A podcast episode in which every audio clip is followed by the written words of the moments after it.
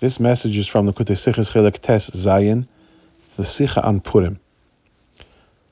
When a person wakes up in the morning, there's a pivotal moment eh, immediately upon awakening which decides how the day is going to go. How do you wake up? Dr. Rebbe says in Shulchan Aruch that a person should wake up like a lion. That a person should wake up with energy, intentionally and forcefully, and not just casually.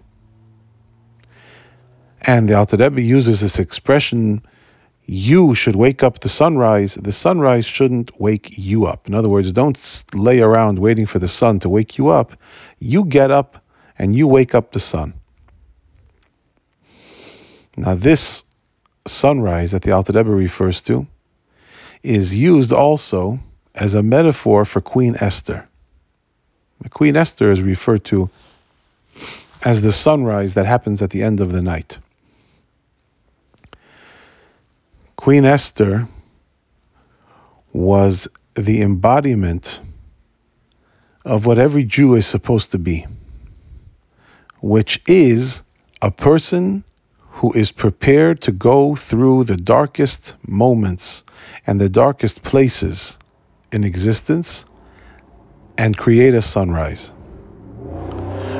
A person, unless a person is a tzaddik, a person is going to go through some spiritual challenges in their life, and the and the hope is that a person will co- come out of those spiritual challenges, crises, not only unscathed, but actually stronger than before, and having converted the crisis into an opportunity for growth and to become stronger, and having turned the darkness into light.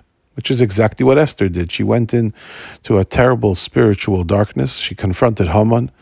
She confronted Achashverosh, and she came out on top Haman was dead, and Achashverosh had changed his attitude towards the Jewish people, and the salvation arrived through Esther's behavior. So the Alter Rebbe says a person should not need the sunrise to inspire him to get up, to rise. Rather, the person should be the sunrise. So you have a person who understands that the Torah wants him to do this or that, or the Torah doesn't want him to do this or that, and the person sits feeling helpless and waiting for someone or something to inspire him to comply with the Torah's instructions.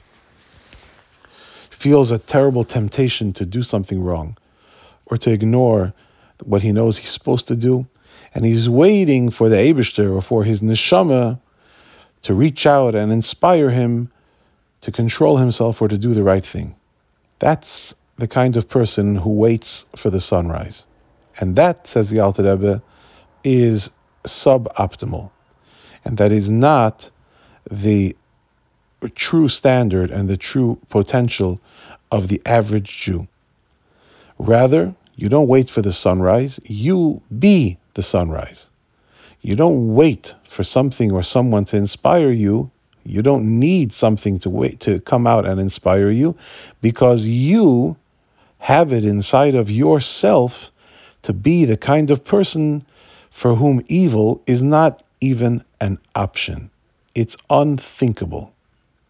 The only inspiration that you need is how to do more good today than you did yesterday, or how to make the good that you do today of an even more superior quality than the good that you did yesterday. But the idea of doing something bad, the idea of surrendering to evil, is not an option. That is the kind of person that does not wait for the sunrise. He is the sunrise. Esther, whose name means concealment, which implies darkness, Esther had the ability to go into a state of complete darkness and turn it into light. Not wait for light, she turned it into light. And that is the challenge to each and every one of us. To be like Esther, who realized that it's up to her. She has to be the one to turn the situation around, of course, with the Abishter's help.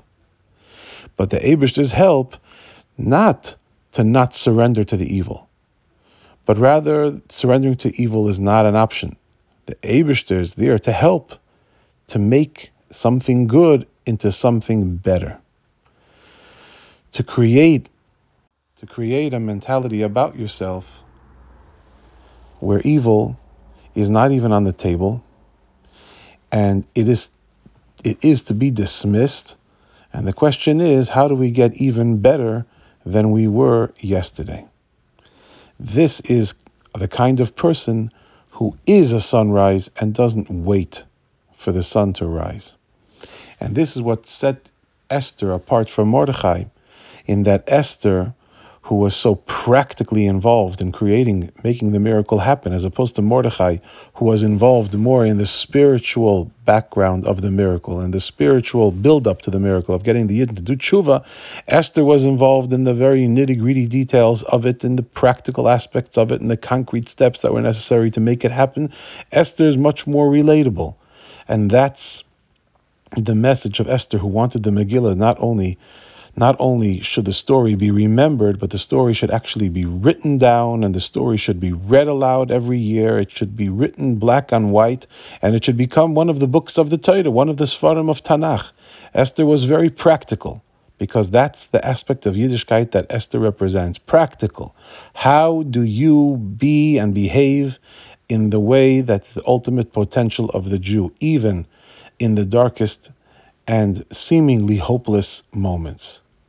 That's Esther, and that is the challenge, and that is the potential that each and every one of us has to turn a situation that seems Esther, that seems like it's concealment, and turn it into a situation of Hadassah, which is which is the name of tzaddikim, to turn darkness into light and to create the sunrise and to be the source of the miracle.